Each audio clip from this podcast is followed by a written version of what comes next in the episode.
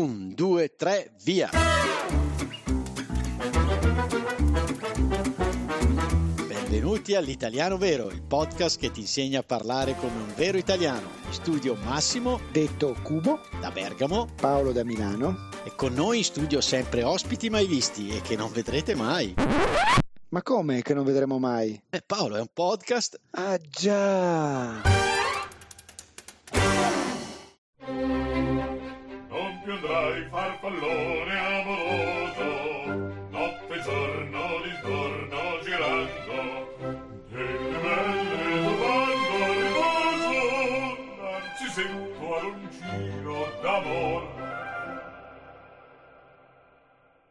Ciao Paolo, ti sembro migliorato nel canto, no? Perché mi sono preso delle lezioni, eh. Ma sei bravissimo, Max. Se questa qui è la voce, sei veramente fantastico. Eh sì, perché vi lamentate sempre delle mie introduzioni, allora ne ho approfittato un po' per imparare, insomma, questo canto, no? Superlativo, veramente. Eh, ma infatti, insomma, mi sono dato a- all'opera lirica, ma ti volevo chiedere appunto tu, Paolo, ma Sì. Vai a teatro a vedere l'opera? Sei un melomane? Ho imparato questo nuovo termine. Innanzitutto definiamo che cos'è un melomane. Un melomane è chi ama moltissimo la musica, specialmente quella lirica, talvolta in modo quasi morboso. Per rispondere alla tua domanda, Max, vai a teatro? Allora, sono andato alla Scala naturalmente più di una volta, più che delle opere ho ascoltato dei concerti, però non sono andato mai alla prima della Scala. No, quello no, Max. No, tu sì? No, è un mio sogno perché so che, insomma, ci sono tutte le donne ben agghindate, ben vestite, quindi mi piacerebbe andare lì per fare il Don Giovanni. certo, bravo, Mia mamma direbbe sei un po' un Don Giovanni da strapazzo. addirittura. Sì, non sei proprio capace, dice questa cosa qua.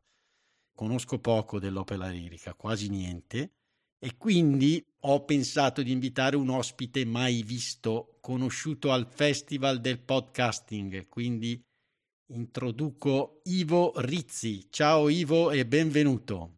Ciao Massimo, ciao Paolo e un saluto a tutti gli ascoltatori. Ivo che fa di mestiere il cantante lirico, pensa che bello Paolo, Bellissimo. per mestiere lui canta, non come te che stai lì alla tastiera tutto il giorno al computer. Quindi, Ivo, dici un po', ci sono varie voci se non sbaglio, giusto? Quindi tu correggimi anche se non uso i termini corretti. Che tipo di cantante sei? Allora, io sono un baritono che è la voce intermedia tra quelle maschili, perché poi ci sono i bassi che sono quelli con la voce ancora più profonda e poi ci sono i tenori che eh, il tenore ha la voce più acuta e più brillante. Questo per quanto riguarda le voci maschili, mentre per quanto riguarda le voci femminili c'è sempre una divisione in tre, quindi il contralto, il mezzo soprano e il soprano. Bene. Quindi mh, dici un po' come mai questa idea del podcast, tra l'altro ne fai due serie, giusto? Sì, ci siamo conosciuti al Festival del Podcasting proprio perché sono autore di due podcast diversi che sono indirizzati a quelle persone che di opera non ne sanno niente e che però sono magari incuriosite. E mm, ho sempre avuto la voglia di avvicinare le persone al teatro perché eh, in televisione si vede poco. Quando si vede qualcuno cantare, canta quello che si chiama un'aria, che è un brano da solo, che però è come se fosse un monologo all'interno di un film. Se tu non conosci la trama di quel film, il monologo da solo non ti dice nulla.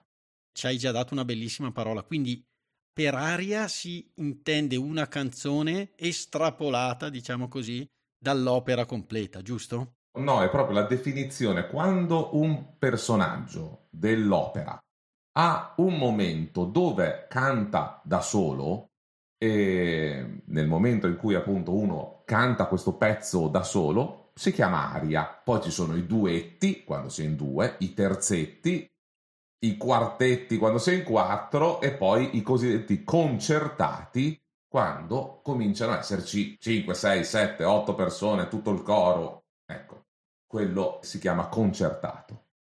Quindi Ivo, ti è venuta questa idea di fare questi podcast proprio per avvicinare le persone a questo mondo che in qualche maniera sembra mh, distante, ecco, se vogliamo, e quindi hai cercato di accorciare queste distanze, ecco. Esattamente. Come nel mondo dell'opera, come posso dire, ci sono un sacco di occasioni per fare dal decimo passo ad andare fino a fare la maratona. Certo. Ma manca chi ti fa fare i primi dieci passi e che ti dà quelle prime nozioni per fare questo. Perfetto. Quindi, bellissima questa metafora dei primi passi. Raccontaci di questi due podcast. Allora, sotto il cappello di Opera a colori, che è il nostro canale mio e delle mie collaboratrici con le quali lavoriamo, abbiamo deciso di fare due colori per ora, poi ne nasceranno altri. E il primo è Opera in giallo. Qui dobbiamo fare una piccola introduzione su cosa vuol dire il giallo in italiano. Perfetto, perché noi lo diamo un po' per scontato, invece non lo è a quanto pare. Tu che magari viaggi anche un po', vai, vai anche all'estero a cantare, Ivo? Sì, è capitato. Per fortuna è un lavoro che mi permette anche di fare qualche viaggetto. E quindi lo chiedo a Paolo, opera in giallo per noi Ma il giallo mi fa venire in mente i libri gialli, no? Quelli che si erano chiamati in questo modo qua perché nel lontano 1929, il secolo scorso, una mm, società editrice, la Mondadori, pubblicava questi libri polizieschi e, e li presentava al pubblico attraverso una copertina appunto colorata di giallo. E quindi adesso noi usiamo questo termine appunto anche per i film, è un film giallo, no? Ma quindi Ivo, vuoi dirmi che ogni opera è un po' un giallo, quindi è un po' ci scappa sempre un morto? Bisogna dire che sì, che nelle opere spessissimo c'è almeno un morto, anche di più, cioè, eh, ci sono delle stragi delle volte.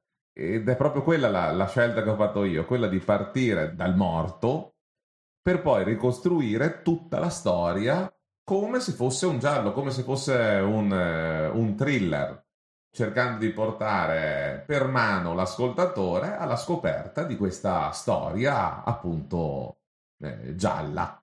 L'idea è quella di incuriosire, per far capire che c'è dietro sempre una storia, che, che quando si va a teatro eh, c'è quel friccicore lì. Ho capito. Bello. E invece Opera Arancio, l'altro podcast? Opera Arancio invece è molto più, se vogliamo dire, istituzionale. Lì invece per ogni titolo di opera ci sono due episodi di podcast. Uno è la trama, che racconto in maniera molto lineare. E questo è fatto per chi ha intenzione di andare a vedere l'opera la sera. No? Prima di andare a teatro, ecco, è sempre bene prepararsi. E nel secondo episodio racconto 5 curiosità su quell'opera, 5 curiosità da giocarsi nel foyer del teatro dopo a cena per sembrare degli esperti d'opera anche se è la prima volta che varchi la soglia di un teatro.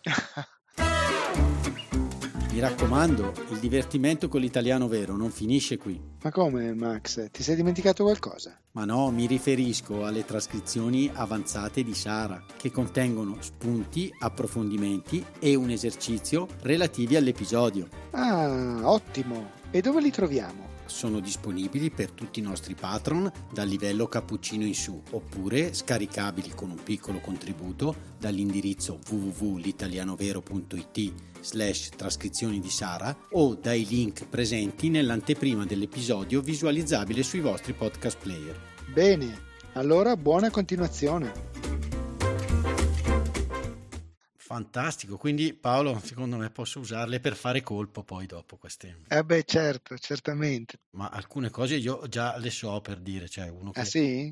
Eh sì, tipo uno che eh, dice tante volte senti dire Turandot con la T. Eh, no, è francese, è giusto Ivo, si dice Turan, Turandot. Eh no, il contrario, assolutamente Ah, no, il contrario. contrario.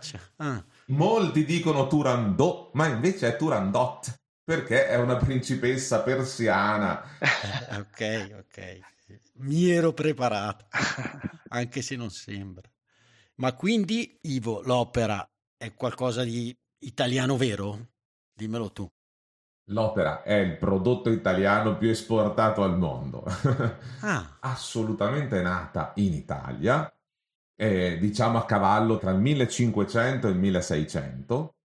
Diciamo che la prima opera, almeno secondo me, la prima opera che eh, ha tutte le caratteristiche dell'opera moderna, dell'opera poi che è stata portata avanti fino all'inizio del 1900, è nata a Mantova il 25 febbraio 1607. Cioè, abbiamo proprio una data proprio di nascita. Eh sì, abbiamo la data di nascita, perché è stato Claudio Monteverdi a fare il suo Orfeo, dove per la prima volta c'è un'introduzione musicale, un cosiddetta overture. Questo non, non ho mai capito perché hanno utilizzato un termine non italiano. Diciamo che tutte le opere, generalizzando, iniziano sempre con un pezzo sinfonico, un pezzo solo dell'orchestra. E da lì poi abbiamo un'alternanza di parti cantate e parti recitate. Ed è quello che poi nell'evoluzione è diventata l'opera lirica fino a tutte quelle di Verdi e poi a, a- fino a Puccini, insomma, più o meno tutte sono strutturate in questa maniera. ah, bene, bene. E da lì poi è diventato un fenomeno che manco i Beatles. È diventato una cosa che è piaciuta al punto che poi è arrivata nel giro di pochissimi anni in giro per tutta l'Europa, fino alla Russia. Veramente è diventato un fenomeno pop. Ah, quindi un fenomeno pop esportato in tutto il mondo. Paolo, a proposito di mondo, A proposito di mondo, io saluterei i patron che sono sparsi per il mondo e in particolare saluto David che ci omaggia di un cappuccino, Erin, anche egli un cappuccino, Robert, un cappuccino, Robert americano del Jersey, Jerry che ci offre un caffè e Astrid che ci offre una pizza margherita.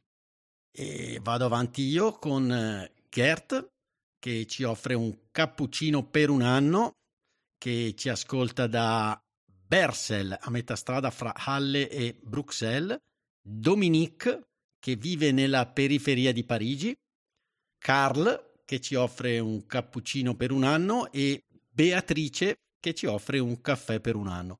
Ma quindi Ivo vuoi dirmi che per quei patron che ci hanno detto da dove ci ascoltano, non so, Robert del New Jersey, tu vuoi dirmi che c'è un'opera nel New Jersey dove si parla italiano magari?